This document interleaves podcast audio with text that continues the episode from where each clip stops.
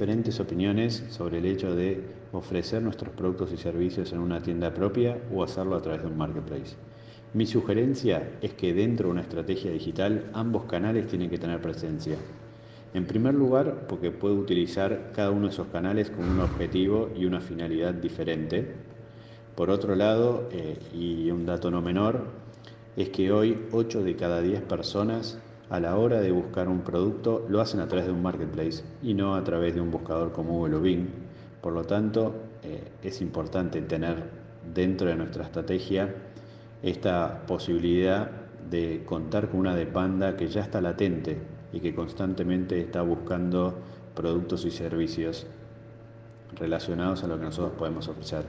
Y por otro lado, debemos también contar con una tienda propia, porque es el único canal en donde nosotros vamos a poder brindar una experiencia totalmente diferente a la de nuestros competidores.